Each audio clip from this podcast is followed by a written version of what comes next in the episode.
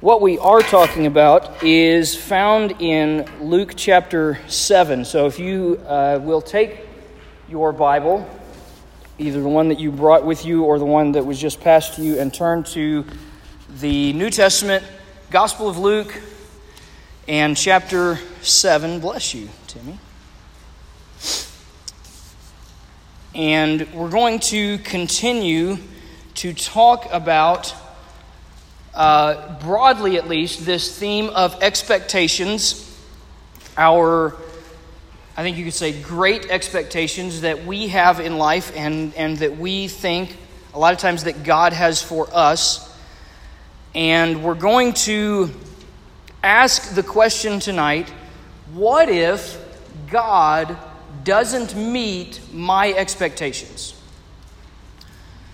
So, maybe maybe you're a Christian and at least some of the time Christianity Christianity to you feels like kind of a letdown. And maybe you ask yourself, is this really all there is to it? It just seems like maybe you know there should be more to it. Maybe even so if you were maybe you were in the service this morning and you're hearing all of those stories that were told about the family who has lived in Central Asia and they're sharing the gospel among Muslims, and you're thinking to yourself, man, my Christianity doesn't really look or feel like that most of the time, maybe ever. And so you begin to think to yourself, has God somehow given me the short end of the stick? Or maybe you ask yourself, has God given him the short end of the stick? Because his Christianity seems a lot different than mine, and maybe I prefer mine. Or maybe you're like, I prefer his. I don't know.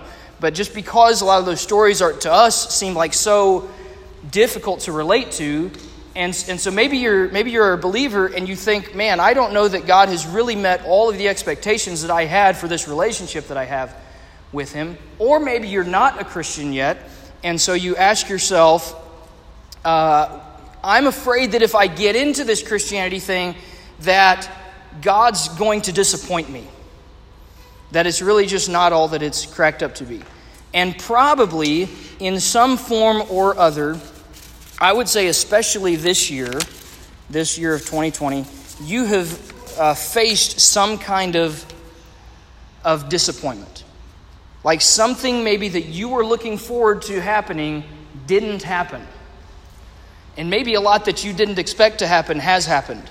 And so you feel kind of disappointed, like, you know, man, I really had higher expectations for this year, and you feel like, why has God disappointed us or disappointed me? So that's, a, that's the angle that I want to talk to you today from Scripture.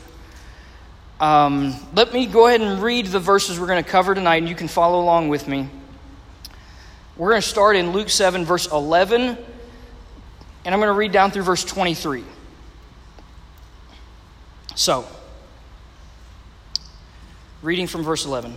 Soon afterward, he, speaking about Jesus, went to a town called Nain, and his disciples and a great crowd went with him.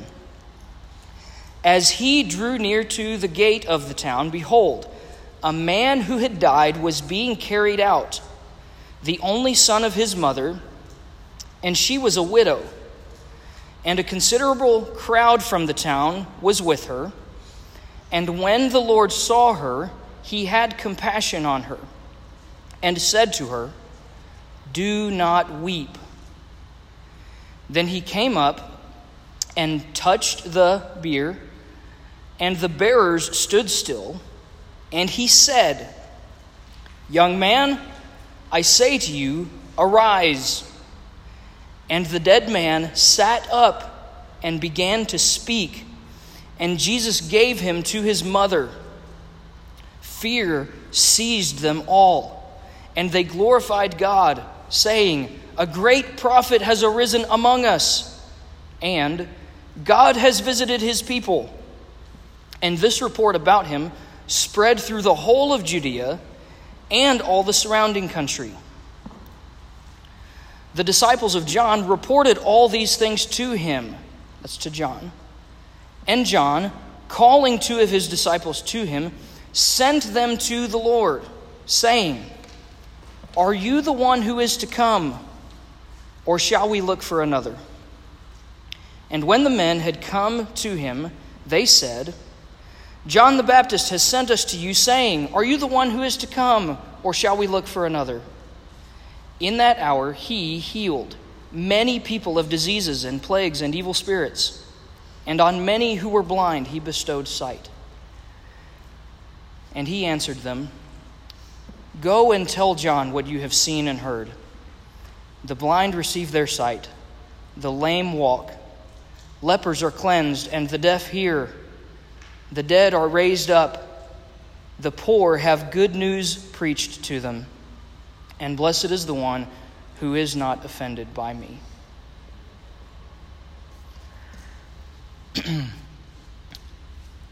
from these from these verses, I'm going to ask three questions and uh, and give two answers.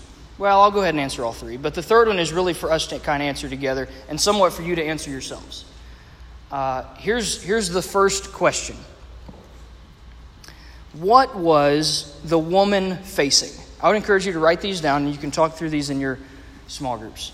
What was the woman facing? So we read, there's really two segments here.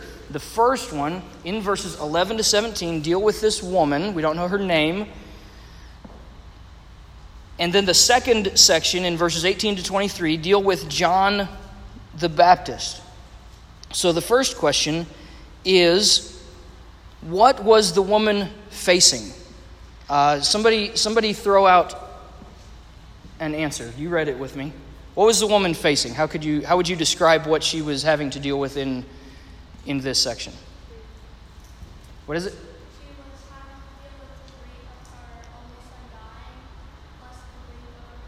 Okay, good. So she's dealing with grief in the moment from the death of her son, but we also know that she was a, a widow, which means she had previously dealt with what? The death of her own husband. So apparently, this woman is, yes, dealing, I would say, with grief She's dealing apparently with the prospect of loneliness. If she doesn't have a husband, and if this son was, as it says here, the only son of his mother, and it doesn't mention other children, so probably even no daughters, she now has no immediate family. So she's grieving loss, loneliness. She's facing, I would say, the two words that I came up with is she's facing death and despair. Not her own death necessarily, but she's having to confront death, or death is confronting her, and because of that, she is in despair. But yes, also grief and loss and loneliness. And you might think, okay, well, yeah, she doesn't have any family, but what about what about this as it says there in verse 12? What about this considerable crowd from the town who was with her? Well, probably those are people who actually wouldn't be all that comforting to them because in, in towns like this, usually a funeral was just a it was it was a whole community event. So they're probably there simply because there's a funeral taking place, not necessarily because they have this really close connection with the woman and her family. Like maybe they knew her and maybe they knew the son, and so some of them maybe they're you know, their weeping, their mourning is genuine, but more than likely they're just there because that's what you did in town is whenever there was a, a death, a funeral was a public thing, so there they are. Uh, you could you can probably picture it. They're in apparently the main strip of town. They're near the gate of the town, which would be like the main entrance where people would uh, commune. And they're carrying his casket, really, uh, through the town and people are there to see it, and people are there to publicly mourn the death of somebody in their town. So even though she has this crowd there around her, they're probably not all that helpful, really, in, in her mourning and in her loss.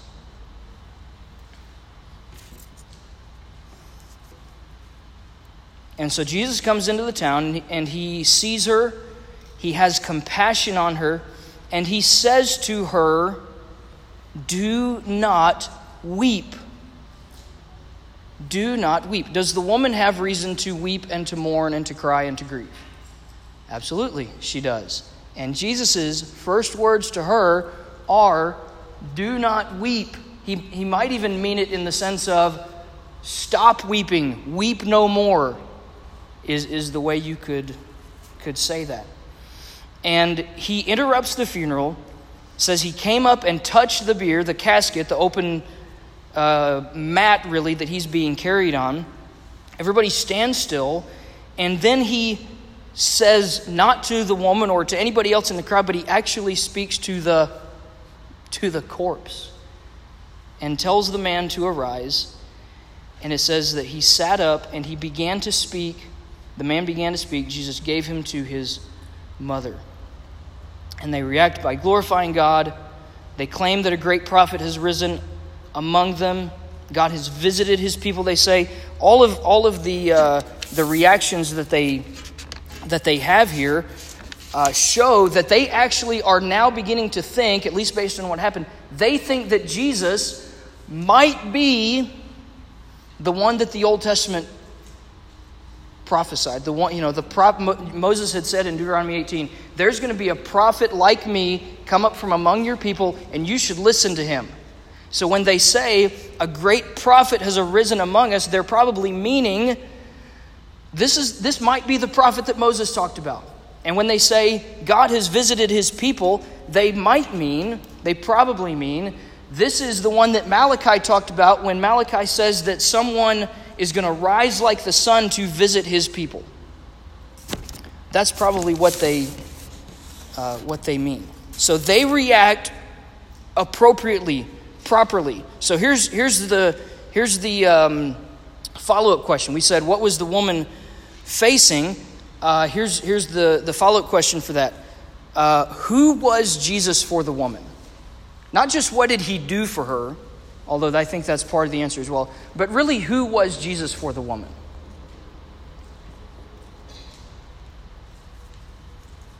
What did, how did the crowd respond? Who did they think Jesus was? A prophet and They, this is verse uh, 20, verse 16. They glorified God. They said, A great prophet has risen among us. And what else? God who has visited his people. So, who was Jesus for the woman? He was God, the God who visits his people. That's who I think Jesus was for the woman. He's the God who visits his people. What was the woman facing? She's facing death and despair. And in her moment of death and despair, Jesus shows himself to be the God who visits his people. All right, we'll come back to some of those thoughts uh, at the end, but let's move on to John's situation. So, next question What was John facing? What was John facing? How would you summarize what it is that John is facing? Let's start in verse 18 as we think about this. The disciples of John reported all these things to him, and John, calling two of his disciples to him, sent them to the Lord. So, question why couldn't John visit Jesus himself? Why did he have to send messengers to Jesus on his behalf? Do we know? You can say it out loud, yeah? He's a Baptist. Baptists aren't allowed to visit Jesus? Okay, Pe- people at one time were coming him to be baptized. That's exactly right. I think that's probably not the reason here because after he had been baptizing people, what happened to him, Esther? Uh, okay, he's still alive here because he's sending messengers. But in between his baptizing people and having his head chopped off, where was he? In prison. He'd been arrested. Okay, so you can go back in, in, in Luke, earlier in Luke, if we'd read the whole thing. Uh, in Luke 3:20, you would read about how John was carried off to prison. So John is in prison. He can't go visit Jesus himself. So he sends messengers. John still has these, these disciples who are coming to see him in prison. John sends messengers to Jesus to ask him, are you the one who is to come, or should we look for another? John is in prison, so what is John facing? What are some of the things John is facing? There's, there are several things. There's not just one right answer here. What's John facing? The, the woman was facing death and despair and grief and loss and loneliness. What was John facing? Just throw it out there. What do you think? Hope? Um, okay, how? Okay, good. Yeah. He's hoping that the Messiah is actually here. Is he sure of it? What did you say? Not, not, not quite. Yeah. He's, he's pretty sure. Like he wants to be sure, but it's really just like a man, I really hope so. Okay? Uh, so, so could we say that John is facing doubt? Okay? Uh, I would say the two words I came up with were doubt and discouragement. Doubt and discouragement. Now, at one time, so let's think back to what was mentioned about how he was baptizing people. At one time, did John seem more sure about who Jesus was? Very much so, okay? Because as John was baptizing people, he was telling them, and you can flip back and look at this, it's just a few pages back in Luke chapter 3.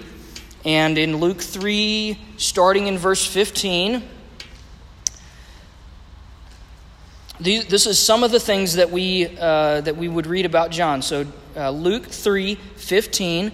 As the people were in expectation, and this is, this is as John is as John is baptizing people, and they're expecting, because of the things John is saying, they're expecting the Messiah to come. So, as they're in expectation, and all were questioning in their hearts concerning John whether he might be the Christ. So, at one time, people actually thought what about John? That he is the Christ, that he's the Messiah, that John is the prophet who is to come. So, John answered them. This is verse 16. John answered them all, saying, I baptize you with water, but he who is mightier than I is coming, the strap of whose sandals I am not worthy to untie. He will baptize you with the Holy Spirit and with fire. John says, There's another one coming who is mightier than I. And even when, even when John says, hey, there's another one that's coming, again, I think he's probably being intentional by calling Jesus the one who is to come. Because even the Old Testament, uh, for example, uh, Psalm 118, maybe you've, you've heard, uh, maybe you've memorized this or sung it in a, in a song. Blessed is he who comes in the name of the Lord. That was a way to talk about this Messiah, the one who comes in the name of the Lord, the coming one. So John says, There is another one that's coming. And then later in Luke 3, verse 20, we read about how John was locked up in prison. So in prison, John had John at one time had been sure, or at least more sure, of who Jesus is. Now he's in prison he knows what's going to happen to him, right? What's going to happen to him? He's going to die. He's going to be put to death. He's going to be executed. He's going to lose his head. He knows this. And it, it's almost like John is just wanting, I guess, one last glimmer of you know and maybe you can maybe you could relate to this or at least picture it okay you can kind of maybe feel some of what john feels it's almost like john is saying I know I'm about to die. I just want to be sure I'm dying for the one worth dying for, is probably what John wants to know. And, and he's maybe a little doubtful, he's very discouraged, and so he sends these messengers. Are you the coming one? I told people, John's probably thinking, I told people there's one coming after me who's mightier than I. Are you that one who is to come? Or should we look for another? So here's, here's our follow up question, or, or our answer, I guess we could say, with John. Um, who was Jesus for John? Who was Jesus for John? For the woman, he's the one who, the God who visits his people. For John, he is who? The one who saves his people? That's a good way to put it. The one who comes to his people. Yeah, the coming one.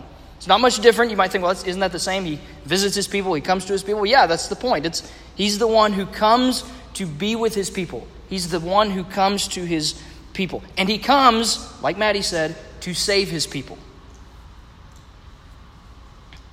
So John is asking this question. He's, might, he's probably asking something like, you know, through these messengers, Are you the one that the scriptures promised?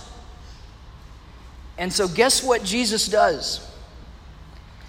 He answers that question by pulling these messengers aside and basically says to them, Come spend the afternoon with me. And then Jesus, in that afternoon, if that's what it was, does all of the things in front of these messengers that the scriptures would have predicted about the one who is to come. Uh, this might be helpful. I hope it's helpful. Let's try it. Uh, let's go to the Old Testament, and we're going to go to Isaiah. All right, Isaiah, and we're going to look at a few different things, but just go first to Isaiah 8, and we're just going to go through a few of these. There are a lot we could. Let's go through a few. Isaiah 8.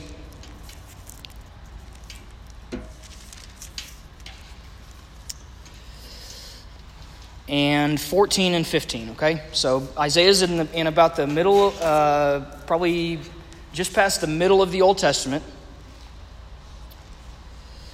latter half of the Old Testament. Isaiah, it's a big book. Look for chapter 8 and verses 14 to 15. And this is what Isaiah says about the one who is to come. Isaiah 8 14. He will become a sanctuary and a stone of offense and a rock of stumbling to both houses of Israel, a trap and a snare to the inhabitants of Jerusalem, and many shall stumble on it. They shall fall and be broken. They shall be snared and taken. So Jesus was going to be a stone of offense for some people, which means some people were going to find Jesus offensive. Well, what did Jesus say there to John's messengers? Blessed is the one who is not offended by me. So, so Jesus is saying, Yeah, I know I'm offensive to some people, but blessed are you if, if you're not offended by me. Uh, go forward in Isaiah to chapter 29. So, uh, Isaiah 29 and verse 18. Isaiah 29 18. Again, talking about the one who is to come, Isaiah says, In that day the deaf shall hear the words of a book and out of their gloom and darkness the eyes of the blind shall see. So what does Jesus do for those messengers when he when he pulls them aside and says, "Come and see what I can do." What does he do? Who does he go to? The deaf and the blind, and what does he do for them? Causes them to see and hear, right? Go to the next chapter, verse chapter 30 and verse 19. Isaiah 30, verse 19. Isaiah says, For a people shall dwell in Zion, in Jerusalem. You shall weep no more. You shall weep no more. What did, what did Jesus say to the woman who was, uh, who was about to bury her son? Do not weep. So even even as and, and by the way, uh, I think John's messengers probably saw Jesus raise this guy from the dead and tell the woman, "Do not weep." And they might be thinking, "Hey, we've read that before. This is the one who's coming to us and saying, "Weep no more." Isaiah 35, 5 and 6. Isaiah 35, 5 and 6. Isaiah says, Then the eyes of the blind shall be opened, the ears of the deaf unstopped then the lame man shall leap like a deer, and the tongue of the mute shall sing for joy. And all this, again, is showing all the things that Jesus did opening eyes, unstopping ears, causing the lame to leap and the mute to sing. And then last one is near the end of Isaiah in chapter 61 and verse 1, where he says, where Isaiah says, uh, speaking again about this one who is to come, the Spirit of the Lord God is upon me, because the Lord has anointed me to bring good news to the poor. And in Luke 7, Jesus said of himself, that the poor have good news preached to them because of me. So Jesus is answering John's question. If John is asking, Are you the one the scriptures promise? What is Jesus how what is Jesus' answer based on what he does for them? The answer is yes, I am. I'm the one the scriptures promised.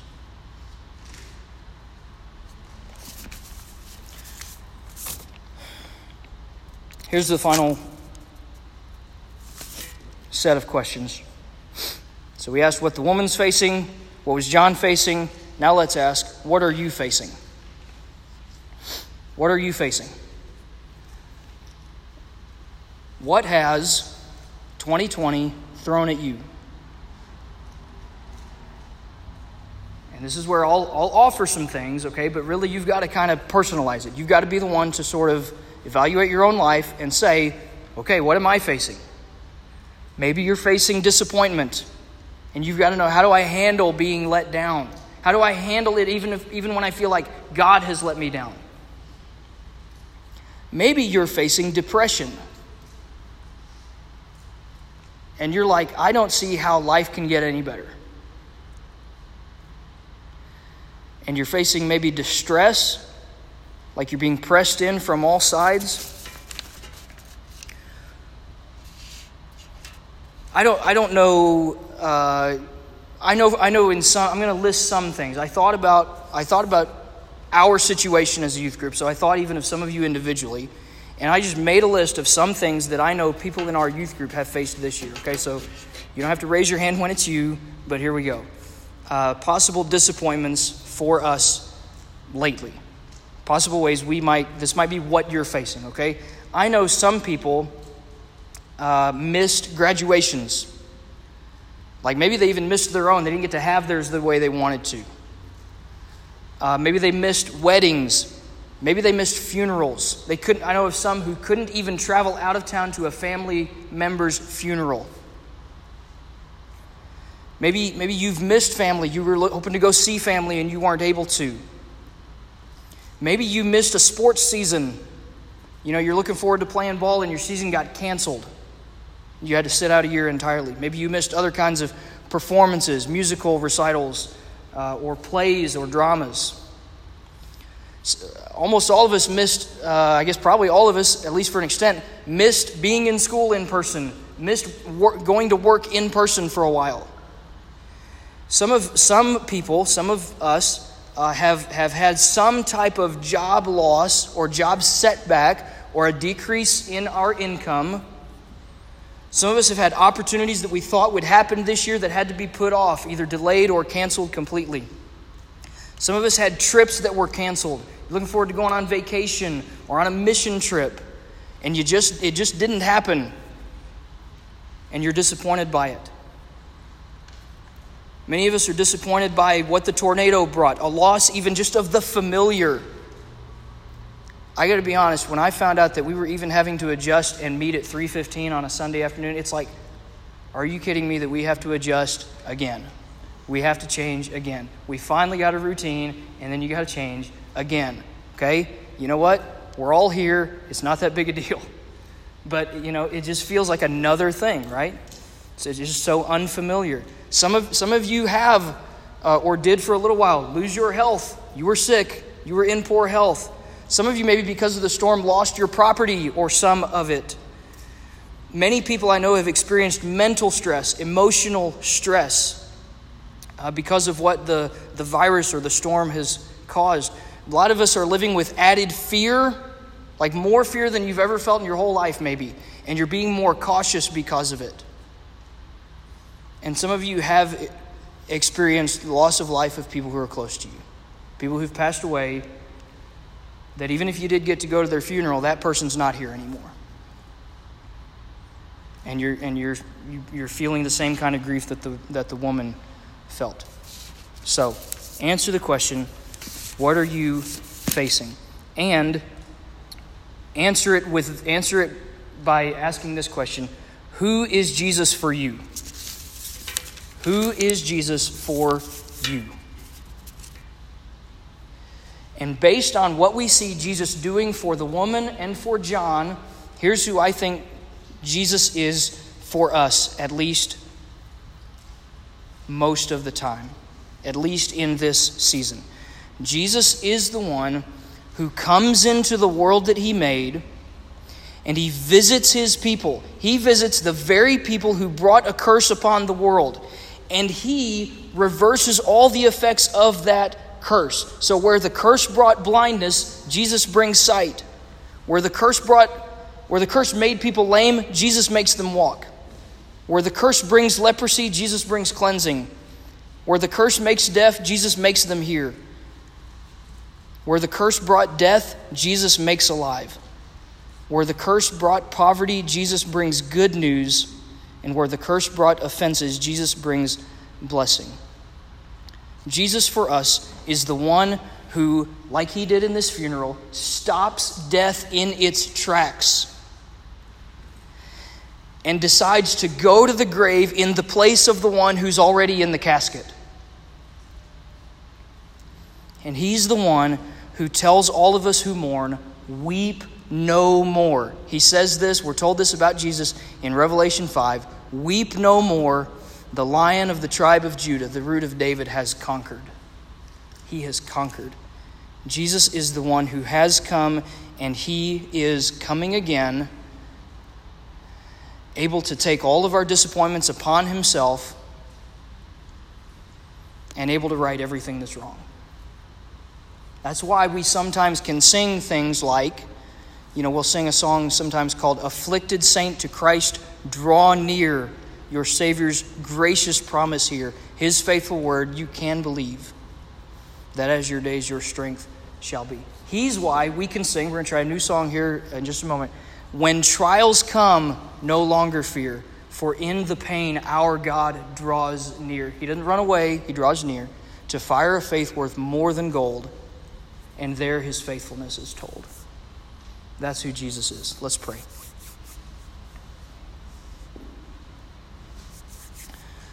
So, Father God, we are glad that even in the midst of all of our disappointments, all of the things that get thrown at us that would discourage us, that would cause us to be depressed and distressed and doubtful and in despair, that you are the one who doesn't leave us alone in those situations. You draw near to us and you ask us to draw near to you. You have come to us to take on our sorrows. You are the man of sorrows that we sung about earlier. You are acquainted with grief. You know it. You've experienced it. You've felt it just as we have felt it. And so when we come to you, we do so knowing you relate to our grief. And we praise you for that. And we praise you that one day you're coming again to make all things right, to lift the burden of these disappointments once and for all. And we want to live now in light of that day to come. So we pray you'll help us do that. In Jesus' name, amen.